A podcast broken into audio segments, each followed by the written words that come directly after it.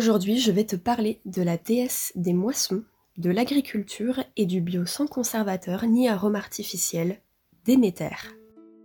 Si son nom ne te parle pas forcément, celui de Perséphone, sa fille, te sera sûrement plus familier.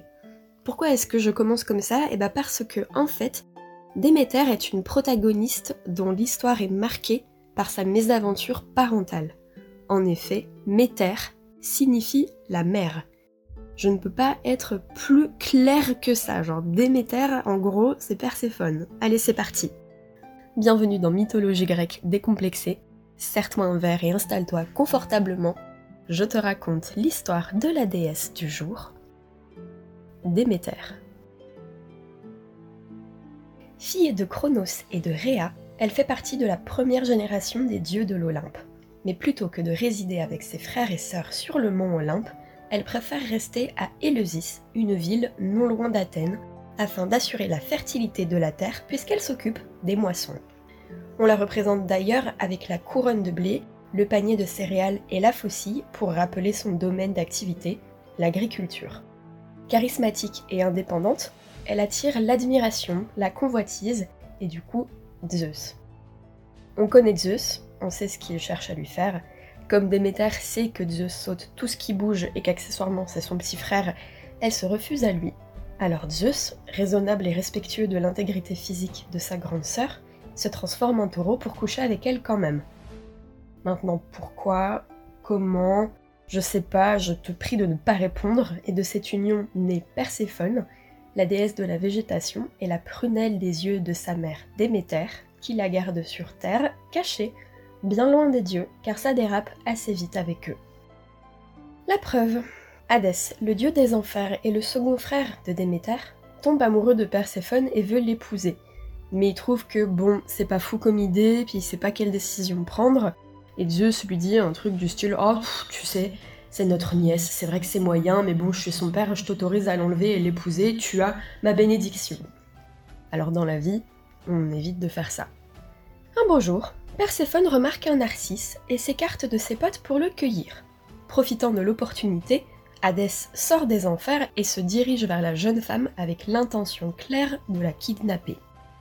Une nymphe du nom de Cyanée tente de l'en empêcher, mais on parle d'une nymphe versus le dieu des enfers, donc à la grande surprise de personne, Cyanée ne sert à rien. Face à sa propre inutilité, elle se met à pleurer à tel point qu'elle se change en fontaine. Cool, Hadès prend donc Perséphone de force sur son carrosse et l'enlève pour l'épouser sans attendre. Les cris de Perséphone se répercutent jusqu'à sa mère, qui comprend qu'un grand malheur est en train de se produire. Déméter part à la recherche de sa fille sur Terre, mais sans la trouver, puisqu'elle est désormais aux enfers, dans le monde souterrain. Son errance dure neuf longs jours. Neuf jours au cours desquels personne, même les témoins de la scène, ne lui dira ce qui s'est passé. Pas même Cyanée, qui a tenté de s'interposer, pas même Zeus, qui est le géniteur de Perséphone et l'instigateur de l'enlèvement. Non, euh, écoute, c'est ta fille, c'est ton problème. Et bah au bout des 9 jours, elle refuse ses bienfaits à la terre et déclenche une terrible famine. Non, non, Zeus, c'est aussi ta fille, et maintenant c'est le problème de tout le monde. En voyant la manière dont les choses escaladent, tous les dieux s'inquiètent et se sentent impuissants, ne sachant quelle solution mettre en place. Enfin, tous les dieux, sauf Poséidon, qui se dit que peut-être une partie du jambe en l'air remontera le moral de Déméter. Seulement, comme lorsque Zeus la courtisait, Déméter se refuse à Poséidon sûrement parce que c'est pas le moment, et puis encore accessoirement c'est aussi son frère. Mais Poséidon a une volonté de faire et n'abandonne pas les avances, à tel point que Déméter doit se transformer en jument et se mêler à un troupeau de chevaux pour qu'il la laisse tranquille. Ce qui ne marche pas, car Poséidon lui aussi se transforme en étalon, la retrouve et l'honore de sa semence parce que tu ne te refuses pas un dieu, c'est tout. Bon, au moins, contrairement à Zeus, il a la décence de s'accoupler avec sa sœur en étant un animal de la même espèce qu'elle-même. enfin, enfin, là aussi, dans la vraie vie, on évite de faire ça. Je te laisse imaginer deux secondes quand même. Tu vis ta vie et ton plus jeune frère décide de te pécho, tu le rejettes, alors il se transforme en taureau et il te viole, t'accouches d'une magnifique jeune fille, ton deuxième frère tombe amoureux de cette fille et il la kidnappe sur les conseils du premier frangin, Tu deviens la belle-mère de ton frère et la belle-sœur de ta fille, et dans ta quête pour retrouver cette dernière, ton troisième et dernier frère décide lui aussi de sortir son sgeg, mais là, c'est vraiment pas le moment, alors tu te transformes en cheval pour le fuir, mais il se change en étalon et il te retrouve. Mais putain, la Grèce antique, c'est les ch'tis en fait, c'est le nord de la France. Déméter donne donc naissance à un cheval immortel nommé Arion et à Despoina, une jeune fille qui fait un peu trop la mystérieuse à mon goût, puisqu'en fait elle autorise que ceux qui répondent à ses énigmes euh, à connaître son prénom. Bref, finalement, face à la souffrance de Déméter et à l'inaction des autres, c'est Hélios, le dieu du soleil, qui dit à Déméter que sa fille a été enlevée par Hadès, qui en a fait sa femme. Cette révélation est pire pour Déméter que l'ignorance. Elle prend donc l'apparence d'une vieille femme humaine et s'assoit au bord d'un puits. Ne me demande pas pourquoi. Quatre demoiselles la voient et la prennent en pitié parce qu'elle leur raconte que c'est une pauvre vieille femme qui allait être vendue par des pirates et puis elle a pu s'échapper mais maintenant elle est perdue, elle sait pas où aller ni ce qu'elle va faire et mon Dieu à l'aide. Les demoiselles expliquent ça à leur mère et la mère propose d'héberger notre petite vieille qui est en fait Déméter. Cette bonne samaritaine, c'est Métanire, et en plus de ses quatre filles, elle a un nouveau-né appelé Démophon. En arrivant chez eux, Déméter saisit l'enfant et lui donne le sein, une réaction normale, et Métanire est empli de joie, une réaction normale. Déméter est donc hébergé par Métanire et décide de rendre Démophon immortel en cachette, en l'enduisant d'ambroisie chaque jour et en le posant dans les braises ardentes de la cheminée chaque nuit. Seulement un soir, Métanire se réveille avec un mauvais pressentiment et elle va jeter un coup d'œil à son fils, et disons qu'elle est un peu surprise de le voir reposer en plein milieu de la cheminée, quoi. C'est, mets-toi à la place de Métanire deux secondes.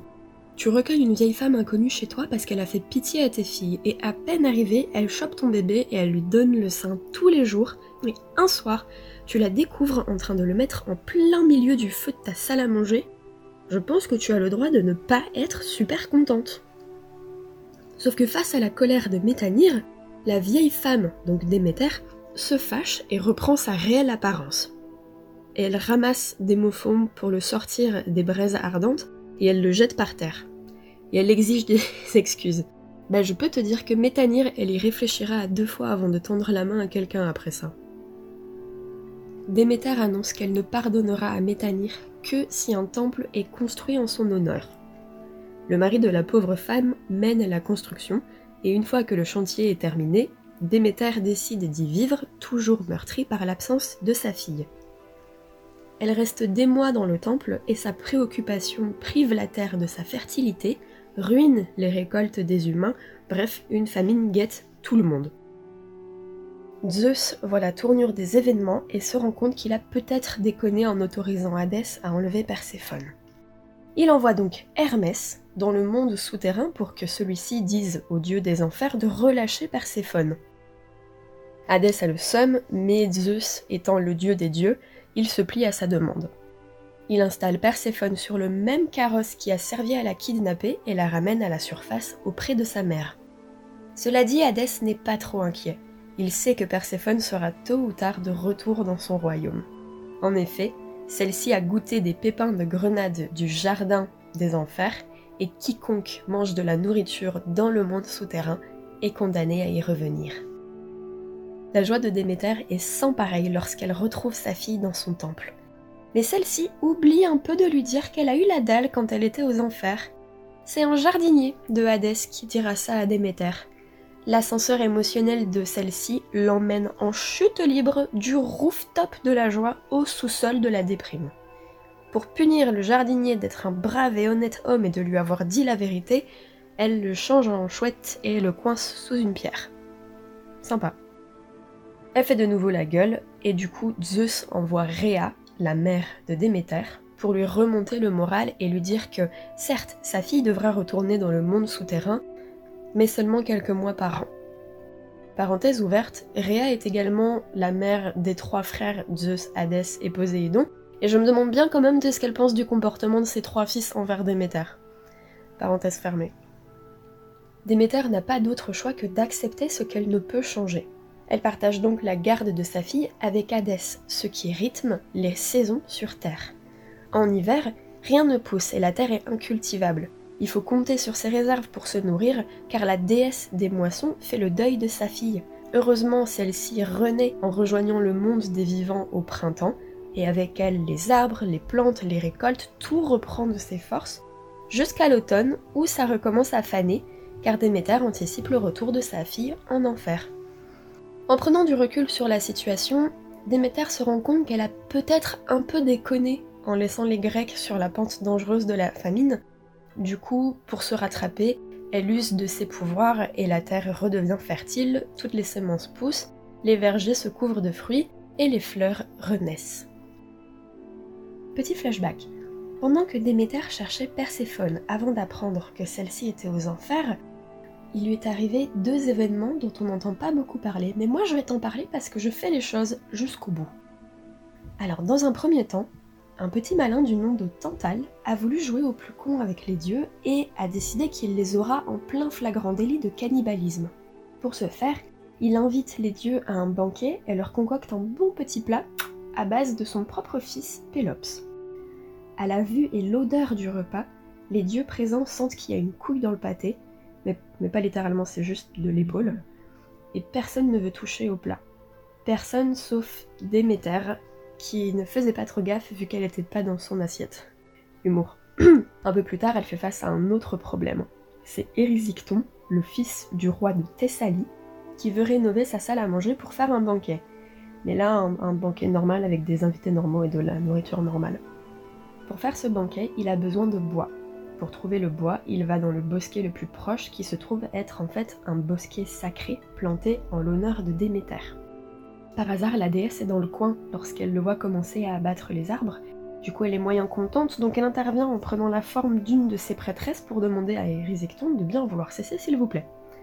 Je sais pas pourquoi elle a pas gardé sa propre apparence, en termes d'autorité, c'est quand même plus efficace, mais on l'aura compris, les dieux aiment bien se transformer pour un oui, pour un non. Bon, le problème c'est que du coup, Érysicton, il voit juste une humaine, alors il lui fait comprendre bah, que casse-toi. Déméter, elle est pas trop satisfaite de cette réponse, surtout qu'elle avait déjà bien les boules de base, puisque euh, bah, sa fille est portée disparue en fait, et que bah, il est mignon à vouloir faire un banquet, mais elle, le souvenir de son dernier banquet, lui est encore en travers de la gorge. Je suis d'un humour irrésistible. Bref, pour punir Érysicton, elle invoque la faim. C'est ainsi que Érysicton se met à souffrir d'une faim insatiable, et plus il mange, plus il a faim, plus il maigrit. Ses propres parents, qui sont rois et reines de Thessalie, donc qui vivent dans l'opulence, en fait ils ne peuvent plus subvenir à ses besoins et du coup il finit à la rue à manger tout ce qu'il trouve. Voilà, c'était deux petites quêtes secondaires de Déméter pendant la recherche de Perséphone. On peut reprendre maintenant l'histoire principale. Tu te souviens du temple qui a été érigé en l'honneur de Déméter après qu'elle ait balancé Démophon par terre? Eh ben elle y retourne, elle y habite de nouveau et choisit l'un des princes qui a bâti le temple, Triptolème, pour lui apprendre comment semer le blé afin qu'il transmette ce savoir aux Grecs parce qu'apparemment jusqu'ici personne ne savait comment semer le blé. Enfin, les gars ont des vergers, ils font du vin avec du miel, ils parfument de l'eau avec de l'orge, ils ont des élevages de bêtes qui doivent bien nourrir pour les sacrifier après, mais non, ils savent pas semer le blé. Plus tard, elle est invitée au mariage de Harmonie et Cadmos, où elle s'éprend de Yasion, un mec qu'on connaît aussi sous le nom de Jason, et qui est appelé le Semeur. Iasion, lui, c'est un fils de Zeus et du coup un neveu de Déméter. Là, il faut croire que, bon, l'inceste, c'est plus un problème, vu où on en est, on ne rebondira pas dessus. Et puis, entre la déesse des moissons et le mec qu'on appelle le semeur, ça coule de source qu'il y a une connexion. Enfin, quand je dis le semeur, je parle de semer des graines, pas d'avoir le seum. Bon, quoique tu me diras, c'est pertinent aussi. Il s'écarte donc des festivités du mariage, et dans un champ labouré trois fois, Déméter s'offre enfin de façon consentie. Seulement, Iasion et Déméter sont immédiatement cramés par Zeus parce que de retour au mariage, ils sont couverts de boue, et c'est suffisant pour qu'on comprenne ce qu'il s'est passé. Le grand dieu foudroie donc Iasion, son propre fils. La version officielle, c'est que c'est pour le punir de son hubris, car il n'est que demi-dieu, et que coucher avec sa tante, déesse ou pas, on évite de faire ça. Quand bien même Zeus, il a fait pareil, sauf que pour lui c'était pas sa tante, c'était sa sœur, ce qui à mon sens est pire. Mais est-ce qu'on attend de Zeus euh, un peu de logique? On n'en est plus là, hein. Du coup, Déméter se retrouve encore une fois mère célibataire, puisque de son union avec Iasion naissent deux enfants. Le premier est un jeune homme nommé Plutos, qui est un prénom dégueulasse, et qui est la divinité de la richesse et de l'abondance. On dit qu'il apporte aveuglément confort et opulence à quiconque lui tend la main sur son chemin. Aveuglément car Zeus, cet homme charmant, l'a réellement aveuglé. Et ouais, comme ça il offre ses bienfaits sans distinction de bien et de mal, afin de ne pas favoriser les hommes bons au détriment des mauvais. Quel fils de pute. Le frère de Plutos, Philoménos, est le dieu de bah, rien du tout, et il a inventé la charrue, ce qui lui a valu d'être la constellation du Bouvier. On peut se le dire, c'est moins impressionnant. Au cours de sa vie, Déméter se serait querellée avec Héphaïstos, le dieu forgeron, pour la possession de la Sicile où elle a élevé en cachette Perséphone. Ces rapports ont aussi eu un petit quick avec Dionysos, le dieu de la vigne et des excès, pour la possession cette fois-ci de la Campanie. En effet, la déesse des moissons affectionnait particulièrement ce pays où la production des céréales s'était développée de façon exponentielle. Et voilà, nous voici à la fin de cet épisode sur Déméter. Si tu étais là au tout début du podcast, tu te demandes pourquoi je l'ai republié, mais en fait je l'ai réécrit et puis je n'ai vraiment vraiment pas ce premier épisode. en tout cas, c'était une déesse dont l'importance des pouvoirs justifie le culte que lui voulaient les Grecs, et c'est aussi une femme porteuse d'un immense somme, du coup, hein. Disons que bon, euh, j'aurais pas voulu être à sa place, quoi.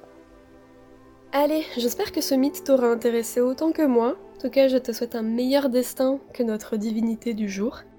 Et on se retrouvera prochainement pour, euh, bah pareil, un réenregistrement de l'épisode sur Perséphone, puisque pareil, c'est un épisode que j'ai souhaité réécrire et réenregistrer. Donc euh, voilà. Sur ce, je te souhaite une bonne journée, une bonne soirée, peu importe, et on se retrouvera bientôt. Salut